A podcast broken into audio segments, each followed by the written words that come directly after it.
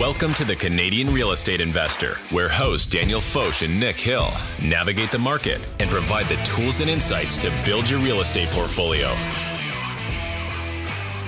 Welcome back to episode 94 of the Canadian Real Estate Investor Podcast, where today we are talking about cap rates. And wait, Dan, there's nothing else on the list here. We're only talking cap rates? Yes, that is correct. We are literally only talking about cap rates today. And you are confident that we can fill a full episode, an almost an hour long, just talking about cap rates. Yeah, I mean, first we would explain what they are, and then we'll go through some examples of cap rates for different property types and cities, and why that's important for an investor to know in their decision making process. And then we'll explain how to calculate a cap rate. I could probably honestly talk about cap rates for like two to three hours. I absolutely love cap rates.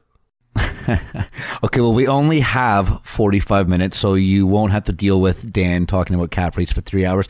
However, we may do an extended three hour Joe Rogan style episode strictly on cap rates if people want us to. Um, and we should probably introduce ourselves here as well, right? Yeah. Uh, Daniel Foch, rare real estate uh, broker, investor, and general lover of cap rates. Nick Hill, mortgage agent at LandBank Advisors. Feels good to say. I also like cap rates, but probably not as much as Dan does. So, capitalization rates or cap rates are a fundamental tool for real estate investors in assessing the value and potential return on investment for income producing properties. Cap rates provide a measure of the property's profitability by comparing its net operating income or NOI to its market value. The key value of a cap rate is the ability to quickly gauge the relative attractiveness of different investment opportunities. So, really good for napkin math, as you've probably heard us mention before.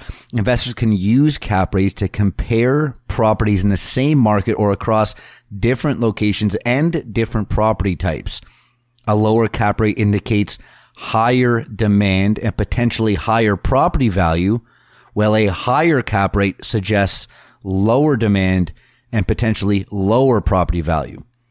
This helps investors prioritize and identify potentially lucrative investments. So, cap rates also play a vital role in estimating property value by dividing the property's NOI or net operating income by the cap rate, investors can estimate its market value. For example, if you have a property that has an NOI of 100,000 and the prevailing cap rate in that market is 5% for an exa- as an example. So you know this is a 5 cap market. The estimated value would be 2 million, 100,000 divided by 0.05.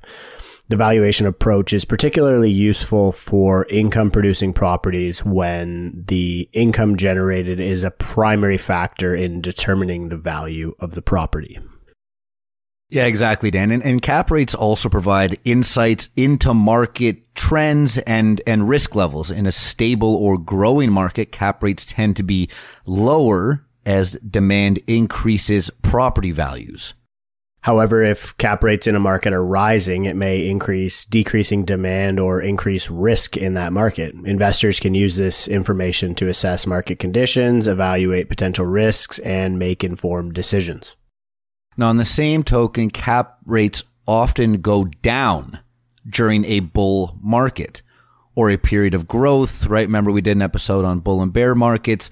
And this is called, when a cap rate goes down during a bull market, that's called cap rate compression. So, that, from my perspective, is why, you know, we see in a lot of cases, we see capital appreciation in investment properties as well because cap rates go down and, and, all properties appreciate in value, not just speculative assets appreciate in value um, during these bull markets.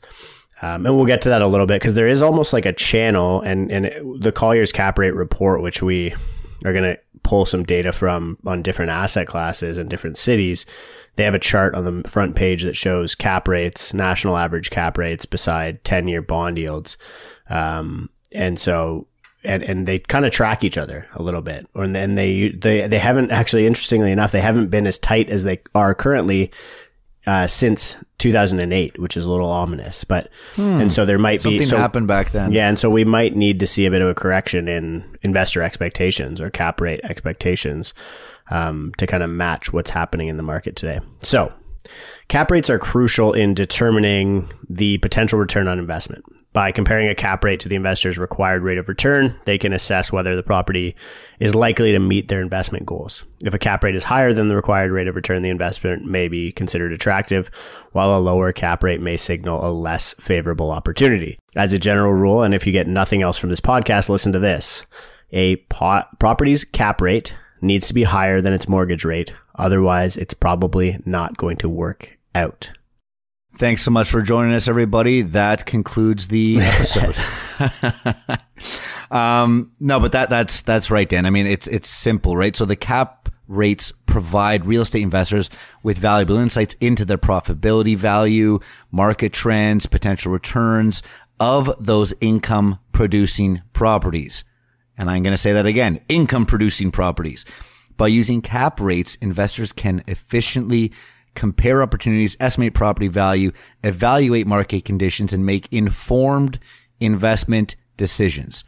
The real question is here, Dan, how do we calculate a cap rate? Well, I know how you calculate a cap rate, and many of our other trained, uh, efficient systems investors calculate a cap rate, which is using a platform called Lendlord.io and their deal analyzer tool. Little shameless plug there, but for if, if you want to look like if you want to look like a genius in front of your customers or clients very quickly, pull up Lendlord and you can start telling them about cap rates and IRRs and all the other Yeah, you even things get- without having to uh, you know bust out your big pro forma. and you even get a uh, a list of more sophisticated metrics than cap rates on that one, which we'll get to all of those later, I think. But we're going to start small here and work our way up. Eventually, we'll be doing episodes on probably IRR. I think deserves its own episode. Maybe cash on cash as well. Yeah. Um, so calculating a cap rate is a straightforward process. It involves just three steps and two pieces of information. Uh, the property's net operating income and its market value or price. So here's how to calculate a cap rate.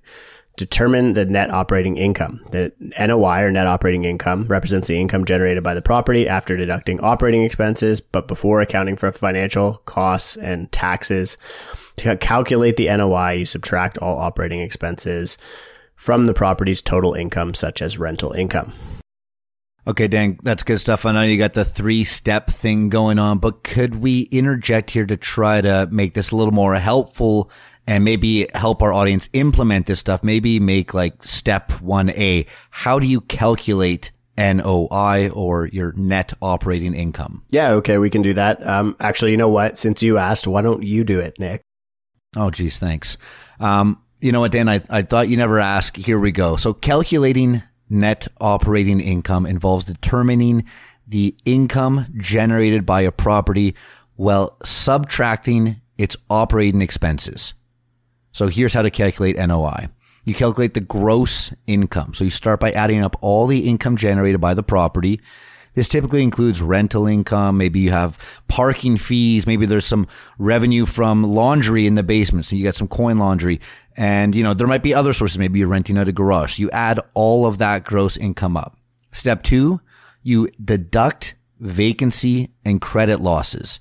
So vacancy and credit losses account for potential periods where units or spaces in the property may be unoccupied or unable to generate income. Estimate this loss as a percentage of the gross income and subtract it from the total.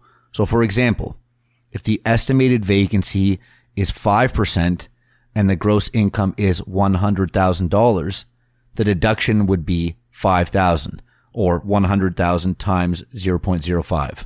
Now, you know, uh, we we've discussed this a couple of times on the podcast. What are different vacancy rates across different cities? But if you don't know and you are trying to find a figure, Google it. And a lot of cities have this from their economic development department. CMHC reports on a lot of different municipalities. Um, but and usually the data you're going to get is higher than it should be. Like right now, most markets are below two percent vacancy in Canada because we have this thing called the housing crisis. Um, but I, I would I would typically use the piece of data that you're going to get from Google because it's going to be a very conservative estimator. Um, anyway, I'll let you get back to it. Step number three, we calculate the effective gross income. So subtract the vacancy and credit losses that we just spoke about from the gross income and you get the effective gross income. So using the previous example, if the gross income is $100,000 and the vacancy and credit losses deduction is $5,000, the effective gross income would be $95,000. This is where it gets pretty complicated, right? That's $100,000 minus $5,000 so we end up with ninety five thousand dollars in effective gross income. Did you get Try a, P- do you have a PhD? I'm not going to answer that um, because that in my mind immediately went to the other there. Um, determining operating expenses is step number four. So what you want to do here is identify and sum up all the necessary operating expenses associated with the property.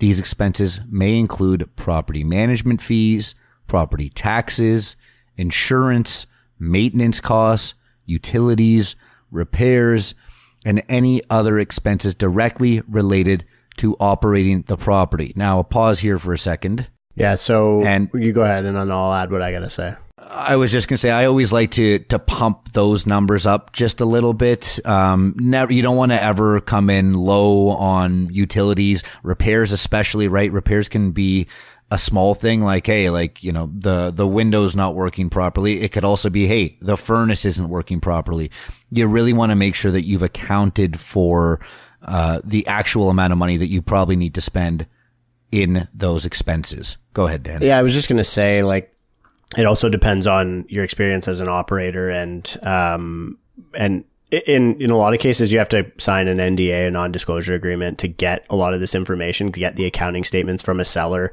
to get a real idea of NOI and you often see properties marketed like oh this is the cap rate but then when you tear into their accounting it's not even close to what they're saying. So yeah. uh, you know most when we're underwriting deals I'll be looking like operating on, on the assumption that your expenses are 30% of your gross. So I've seen some people um, underwrite as if they're 50%, which I think is a bit extreme. And I've seen some people underwrite um, as if they're 10%, which I think is far too lenient. So um, if you're just trying to guess, and I think actually Lendlord uses a 30% in their tool, right, as an automatic. Mm-hmm. If you're just trying to guess and get an idea, um, 30 I think is a decent number to kind of get uh, a, a, good head start on on those calculations while you're waiting to get the real numbers from the seller agent or the the seller who's selling you the property and trying to c- communicate with you what their expenses are.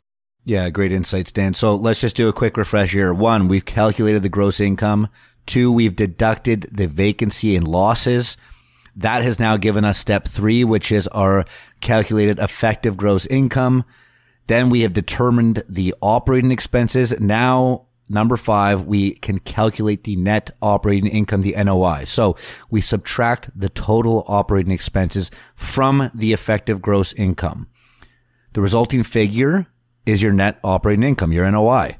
For instance, if the effective gross income, going back to that original example, is 95,000 and the total operating expenses amount to 45,000, the NOI would be 50,000. That's 40, that's 95,000 minus 45,000. So we know that that property that we've used here as the example has a NOI of 50K. Now, it's important. Net operating income is a crucial metric in real estate investment analysis as it provides insight into the property's income generating potential. Before considering financing costs and taxes, NOI helps investors evaluate the property's profitability and compare it to other investment opportunities. Okay, wow. That was impressive. It's almost like you like NOI as much as I like cap rates. um, I'm going to quote Drake here and say, you know, as long as the outcome is income. Sorry, did you just give somebody else credit for a quote? I, you know, that was actually uh, I, I, ghost wrote it. I don't want to get into the details here, but uh, yeah, we'll give we'll give Drake and we'll give Drake a little shout out on that one. So now that you've outdone me with your thorough calculation of the NOI, I'll get back to the boring old cap rate now. So from the top, we have our NOI or net operating income that Nick just gave us. This represents the income generated by the property after deducting those operating expenses.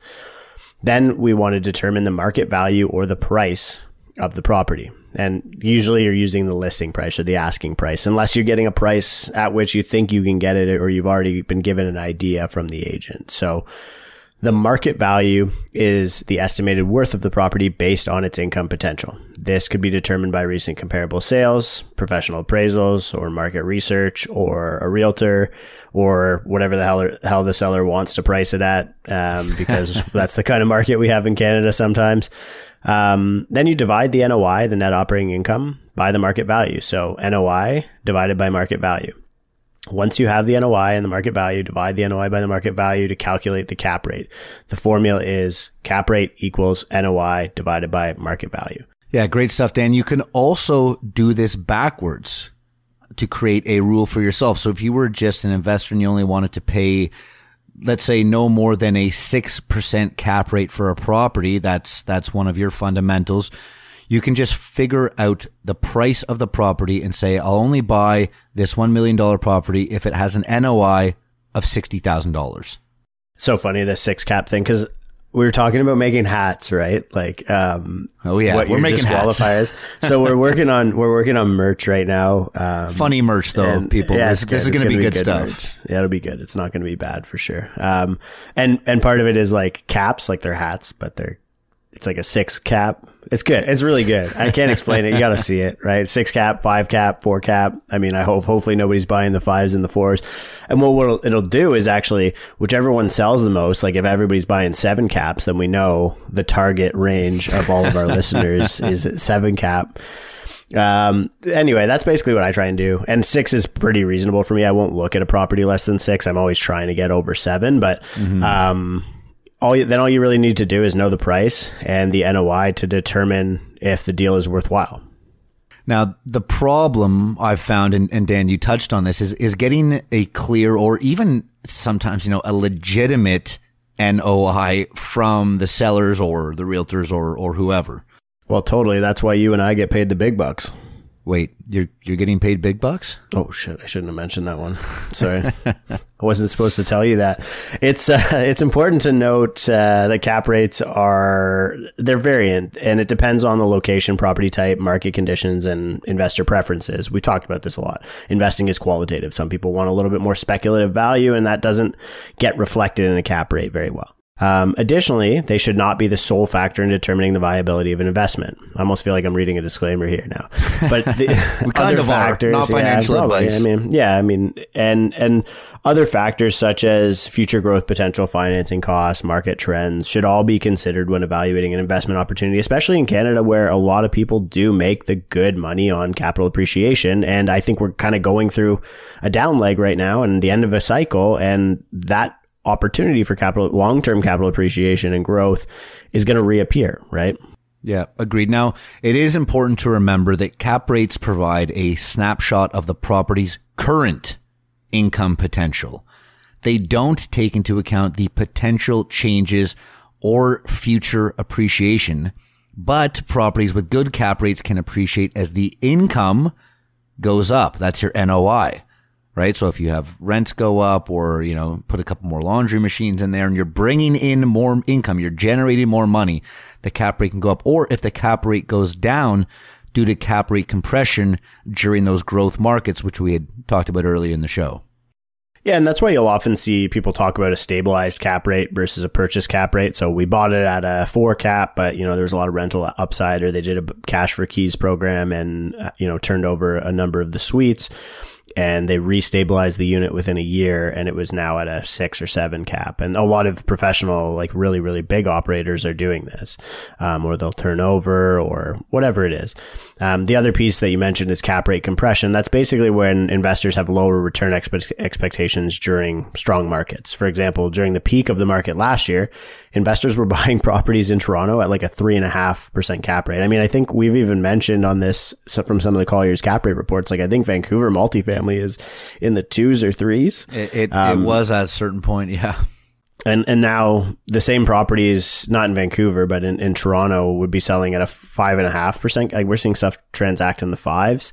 Yeah, so and, I mean, if if yeah. that example property had an NOI of of fifty thousand, today you could get a million dollars for a five percent cap rate. But last year you could get a $1.4 million for a 3.5% cap rate. So I guess the next real question, and I think, think that we should cover here, Dan, is what is a good cap rate?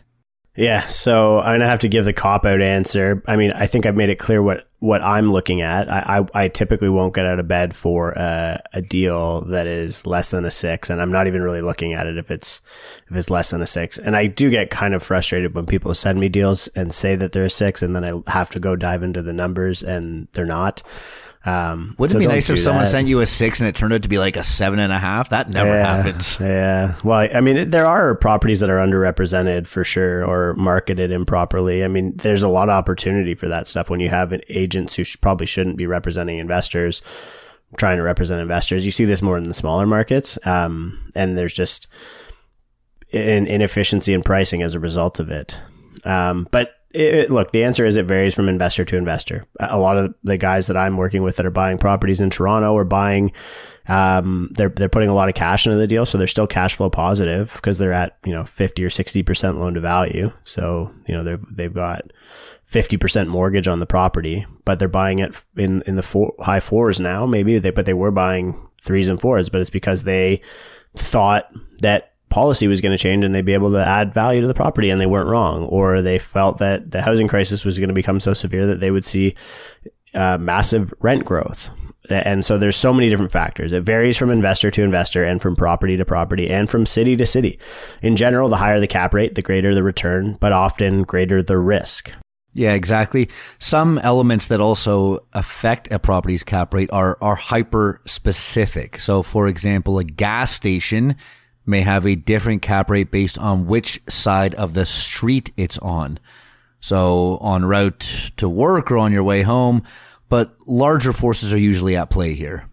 Yeah, I guess now would be a good time to provide sort of a scope of what cap rates look like for uh, different asset classes. Sorry, different asset classes. I hit puberty there, um, and cities. For sure. So we've pulled a bunch of uh, samples. This is from uh, our friends at uh, Colliers and uh, Cushman Wakefield that that put out these wonderful reports that Dan and I uh, read along with other real estate nerds here. So because you don't have to, we'll do it for you. So here's a couple different uh, examples of some cap rates from different asset classes across the country. Yeah, we you should probably read these because it's probably like one of the few things where it's really hard to digest in audio format. Um, but it is like you know they have some great visuals, like the charts that show what cap rates are. So maybe Google them, and they come out on a quarterly basis, and we try and cover them. But w- like once once you're shopping and you want to get an idea for maybe what market you want to invest in or whatever, I would say just Google these Colliers cap rate report, CBRE, Cushman, whatever. Um, some of the again, some of the smaller markets don't have them, but definitely worth looking at. Great stuff. For sure. So let's start here with office. Now we see office at as low as 3.5% in Vancouver, but also as high as 9.25% in Calgary. When we look at industrial, we see, you know, four to 5% in Toronto, which saw a major need for more industrial property. And we'll see that in, again, Montreal and Vancouver will, will be fairly similar. You'll see about a four to 5% cap rate. Um, but industrial markets in places like Edmonton were seen as high as 7% but yeah, but still not as high as the office markets in some of those, you know, in the Alberta markets. And then you get to like retail, you know, five to six in markets like Toronto, um, but as high as six to 7.5% cap rate range in markets like Halifax and Kitchener Waterloo. For sure. And when we say retail, we don't just mean like H&M or, or something, right? It's, it's broader. So like think strip mall, for instance, and, and even that's broken down. So if you look at, for instance, a strip mall with an anchor tenant, think, you know, when you go to get your groceries at whatever large supermarkets there, what is in the surrounding plaza? So in something like that, we're seeing between, you know, in and around 4% in Toronto, all the way up to 7.5% in Halifax. A strip mall with, oh, sorry, that is a strip mall with an anchor tenant. Strip mall without an anchor tenant, we see between 4.75 uh, in Vancouver on the low end, and then all the way up to eight and a half percent cap rate in Halifax. And then a power center can range from 5% in Toronto all the way up to 7.25% in Calgary. it's kind of funny. Like you know, we mentioned the on the range at the beginning when I was talking about it. The up to seven and a half is in a market like Halifax, and then 8.5 you just mentioned for strip mall and in a Halifax being at the top end. Like, I guess it's just maybe, and, and, and again, these data points point to something like maybe Halifax is a massively over retailed market. I know because I know in the multifamily side, it's, uh, it's very competitive on the cap rate side and, and multifamily is obviously a very different asset class. Um, mm-hmm. And, and these, so, so these differences just really, they're telling a story about where the demand is on the, you know, on an asset by asset basis, because there are markets where you as an individual could buy, or you as a listener to this podcast could buy a strip mall or could buy a multifamily property. And you, now you know what you can expect as a result of um, the differences in those different asset classes. So maybe let's jump over to multifamily here as well, Nick for sure my favorite asset class uh, because it's currently all I own. Um, so we're looking at Toronto again. Not not great here. Obviously, Dan would not get out of bed to do a deal in Toronto at this point because we're looking at three to four percent cap rates for multifamily in Toronto. Yeah, I, I would say that that that's kind of your larger stuff as well. So you will often see a little bit of a discount for small multifamily. I think small multifamily is super inefficiently priced by comparison to what your what your institutional sized assets are trading for. And there's you know they they're buying scale, so you know they and there's way more buyers or way more money, let's say, chasing in the institutional side, but you could probably be getting like a smaller, like a fourplex stuff that institutions won't touch for a better cap rate than that in Toronto. I think now. So, possibility that you will get out of bed. Maybe I, I would stabilized cap. I think we could get. I could get over a six in Toronto for the right thing right now. With like again, it would have to be. It would have to be like a Bill twenty three or like one of this new fourplex rule deals, mm. which you know we've talked about on the show. That that new policy where you can put forty units in anything in Toronto. If I bought, you know, you know, like in the annex, right? Like all those houses in the annex by U of T, they're all fourplexed or more. Um, if I was buying McMansions in Toronto and and cutting them up into four units, I could probably get over six stabilized. If I was really, really, if everything went exceptionally well, and and I'm not, nobody emailed me saying let's do that because I don't know if I would do it as a as a GP. Um, but I would I would happily help somebody who's qualified or has a who has a background in contracting, especially to to execute that kind of deal because I think it's possible. Um, again, Montreal four and a half, sorry, four to five percent um, on the multifamily side. Yeah, it doesn't get much better in Vancouver. We actually see it drop below 3% all the way down to 2.75 and, and kind of maxing out at, at 4%. I think you've got Calgary 4.75 to 5.75%, so a little bit on the higher end on the multifamily side. Edmonton is, is fairly similar between 4 and 5.5%. It's actually crazy, like Ed, that Edmonton's tighter on the multifamily side than Calgary. I know, I know, eh? Um, Ottawa at four to five percent on the multifamily side for a cap rate. So this again, where you could expect to transact and where you could expect your return to land. Um, and you can see again, multifamily cap rates way lower than like they're kind of closer to your industrial cap rates, and both of those are very competitive assets right now. Lots of money chasing them. Uh, very low vacancy rates and very stable and predictable. And so that's why the returns are, are low. That's why the cap rates are low because they're highly competitive. Um, what is probably a, a, very interesting and, and volatile asset class, Nick, that you're going to get to now, which I think is a cool reflection and one of my favorite asset classes to kind of watch in this sort of post COVID world is hotels. Yeah, this I mean this hits home especially for us right now, Dan, because we actually have a, a hotel client and, and we're working in that space a little bit. So why don't I I do one, you do one, and, and we'll we'll cover the country with with cap rates right here. So, and this is uh, from our friends at Cushman and Wakefield on on their cap report from Q4 of 2022, looking at full service hotels. So in Calgary, we see cap rates between seven and eight and a half percent. Edmonton, seven and a half to nine percent. Halifax, seven and a half to nine percent. Kitchener Waterloo, seven and a half to nine and a half percent. Montreal 7 to 8.5. Ottawa 7 to 8.5. Toronto, obviously, a drop down. We're starting at 5, and we kind of maxed out about 6.5. Vancouver, the same, 5 to 6.5. Victoria, 6 to 7.5. And finally, the hotel cap rate for Winnipeg is 8 to 9.5%. That's actually the best in the country. That's better than Halifax, which is which also hits nine percent. But uh, looks like we're opening some hotels in, in Winnipeg, Dan. Go for it, buddy. Um, so the purpose of this exercise was to show you that there are different cap rates in different cities and asset classes. So a cap rate is a valuation metric and it's important to know what your expectation should be for that type of property and within each city because that's what you're benchmarking to or comparing to. So you want to compare against you know, now you know what multifamily cap rates are in Toronto. And if you're a Toronto investor, if you're a Edmonton investor and you're, you want to know, okay, if I'm getting this deal at a six cap and Edmonton multifamily selling from a four to five and a half cap, then I'm doing okay. I'm not, I'm not out of line with what the market is doing.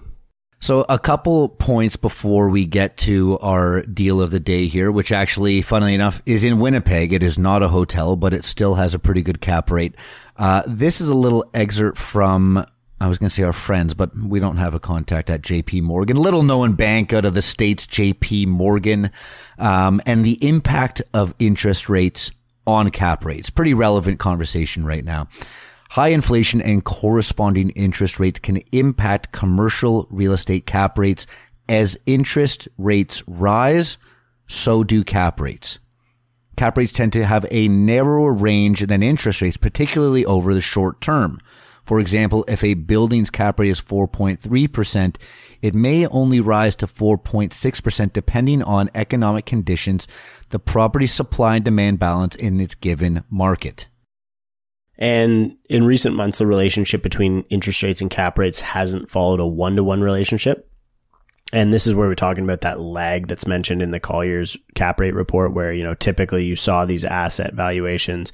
And again, it's, it's kind of important to, to know because these assets all exist in private markets. So it's not like public markets where you're getting mark to market pricing on them every day. And actually, Simon from, um, TCI, the Canadian Investor Podcast, the Podfathers. Podfathers. Yes, Simon and I are doing um, a full. Actually, I think it's gonna be a two part episode about commercial real estate. Yeah, I'm very um, excited We'll do one that. one part on each show, um, but talking about why it's difficult for these valuation issues to show up because you're hearing about offices getting decimated in the states. You know, a lot of mm-hmm. funds, big funds, um, failing to pay mortgages on certain assets. And um, Brookfield, yeah, well, everybody, any big name I think did it. Um, and and it's all in like Van, um, not Vancouver, um, L.A. and uh, San Fran, San Francisco. Yeah. So California's Miami kind of, a little bit. We've seen it yeah. there. So yeah. So anyway, I mean, they rather than mirroring interest rates, cap rates have remained stubborn, especially for multifamily and industrial properties, which we mentioned above. Um, and according to this model that they use, the potential capitalization model, um, it's now changing due to the deceleration in price growth, continued interest rate increases, this higher for longer thing that's happening. And this is putting upward pressure on cap rates towards the end of the year last year. So while, while cap rates are, um, loosely correlated to, to interest rates and rapidly rising interest rates would generally imply upward pressure on cap rates. The change in cap rates would typically be mitigated by rent growth po- prospects, local economic out- outlook, neighborhood supply and demand balances, as well as other factors for a specific property or investor, says the writer of this report, Mr. Gilbert. Mr. Gilbert, thank you for that. Let's just look at a couple other macroeconomic factors that do affect cap rates. This is again, I'm going to call them our friends. We'll see. Our friends from JP Morgan my buddy JP. So, interest rates aren't the only economic ele- element influencing cap rates. Other factors do include rent growth, for instance. Rent growth can accelerate during periods of higher inflation. Sound familiar? Particularly in apartments with short term leases. The anticipation of higher rents and greater NOI can offset higher interest rates. Likewise, deteriorating economic conditions can add to upward pressure on cap rate growth and slow rent growth. Through the second quarter of the 2020, of 2022, apartment and industrial rent growth has been strong, allowing cap rates to remain relatively stable in the face of rising interest rates.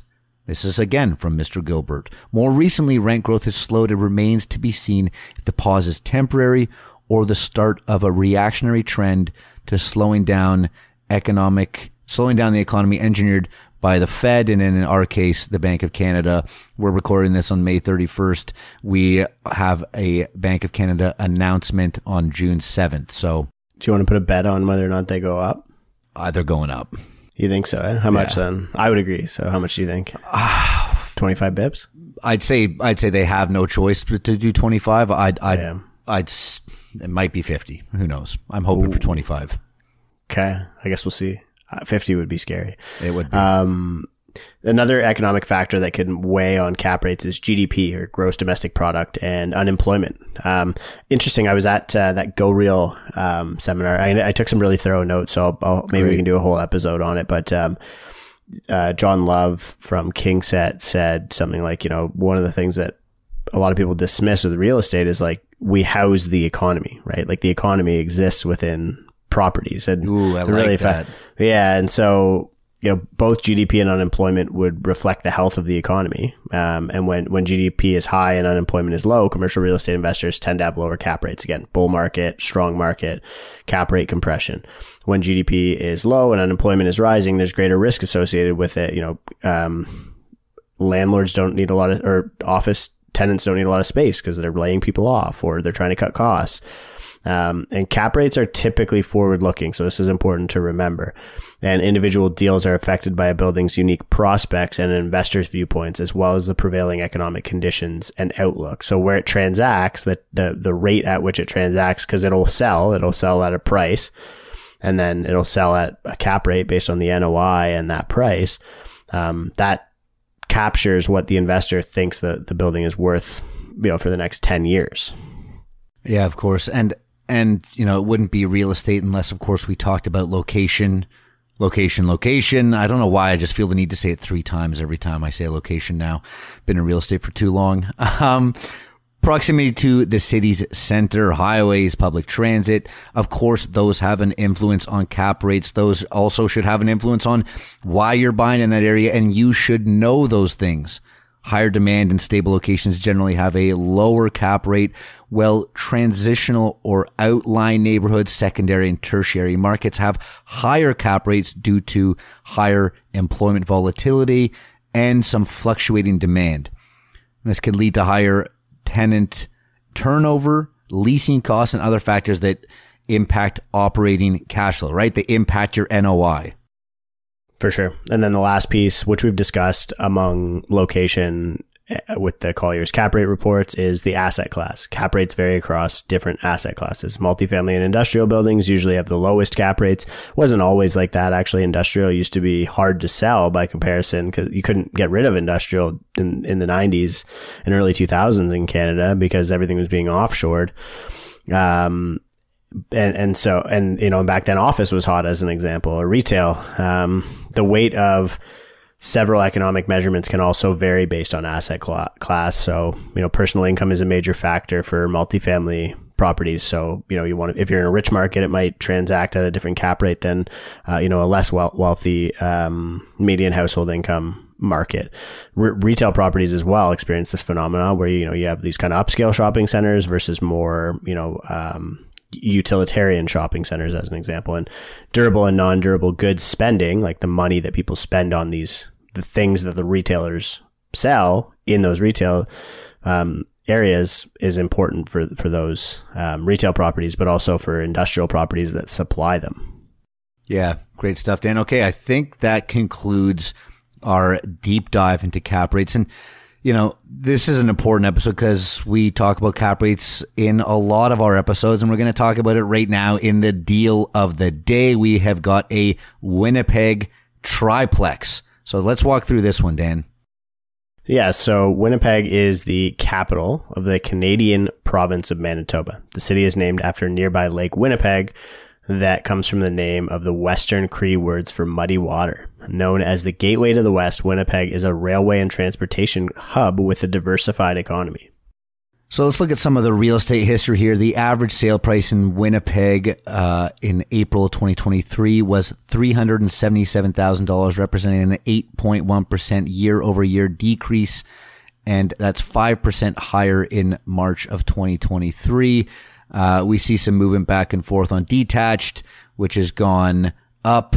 Uh, the average price of an attached home has decreased and the condo market has also decreased. And you can actually, the average condo price is $259,000. So pretty good. Dan, walk us through some of the rents here and then we'll dive right into the deal.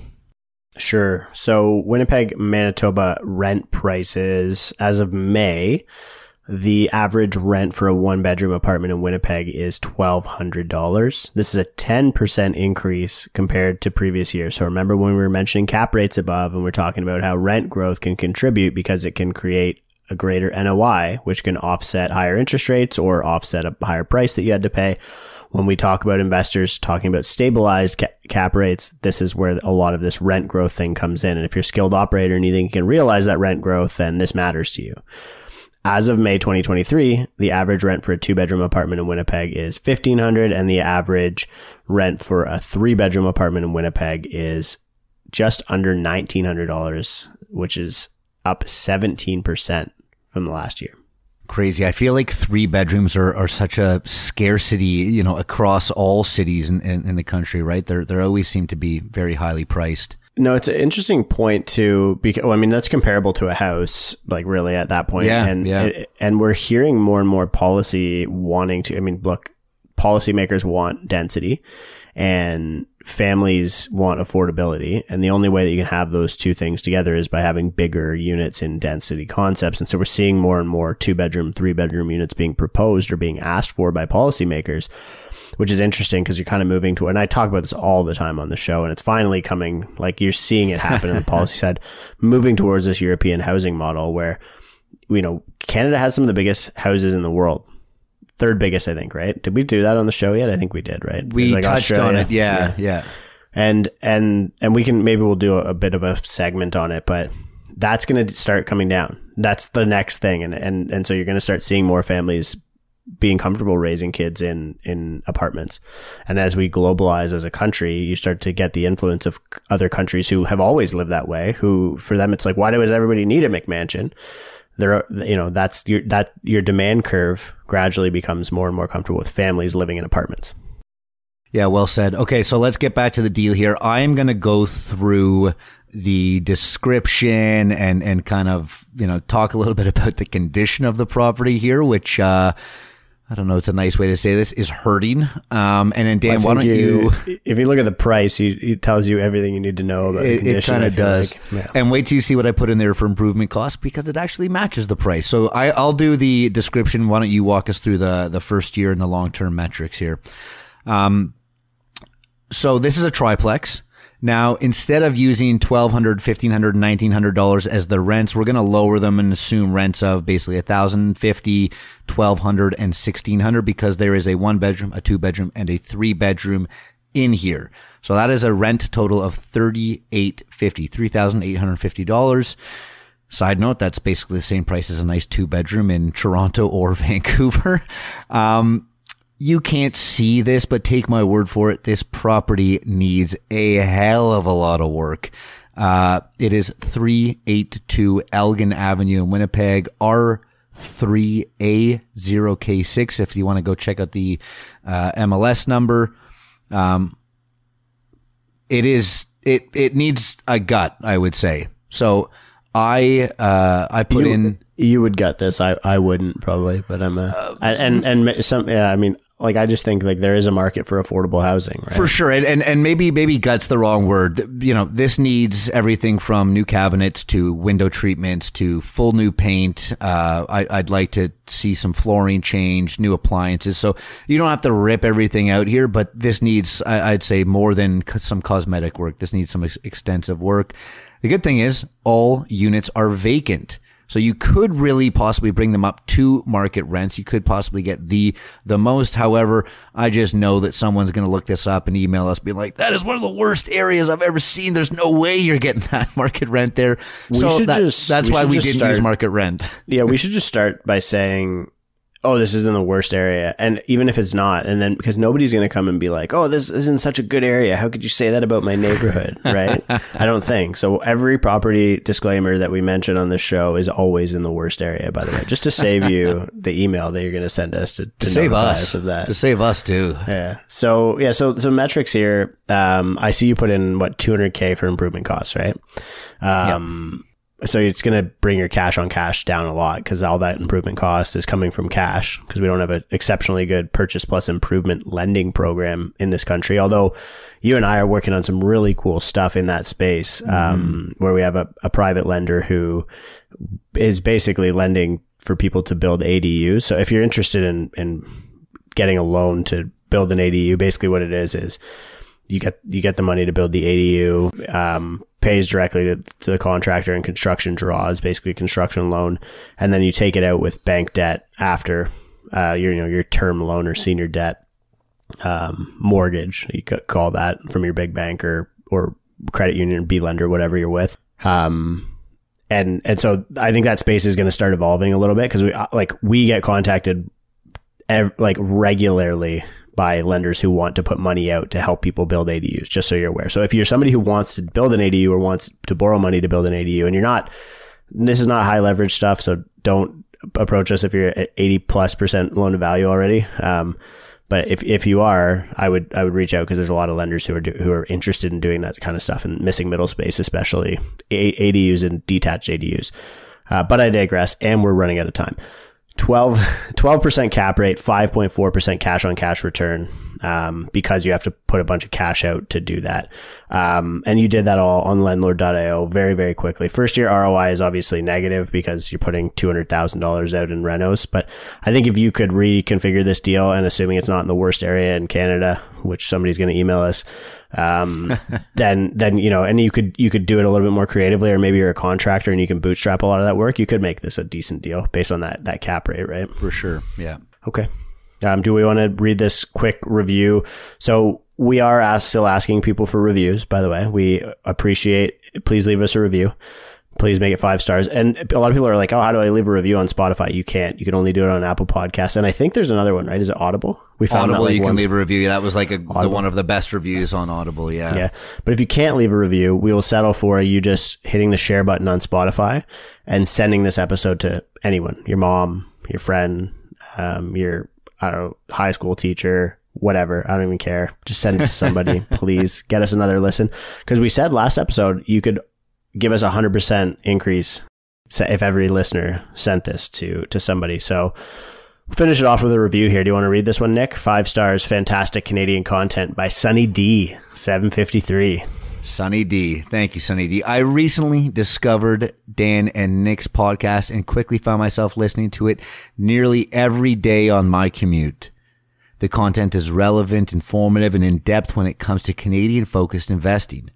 My wife and I have been interested in becoming real estate investors, and this podcast is helping us become more confident in starting that journey. Keep up the great work and content. We will do that for you, Sunny D, and we will do it for all of you listeners. We appreciate everyone so much. Hope you got a ton of value out of this very important episode on cap rates. Like, share, subscribe, you know, all that good stuff. Thanks so much for listening, everybody. We'll see you soon. The Canadian Real Estate Investor Podcast is for entertainment purposes only, and it is not financial advice. Nick Hill is a mortgage agent with Premier Mortgage Center and a partner in the G&H Mortgage Group. License number 10317, agent license M21004037. Daniel Foch is a real estate broker licensed with Rare Real Estate, a member of the Canadian Real Estate Association, the Toronto Real Estate Board, and the Ontario Real Estate Association.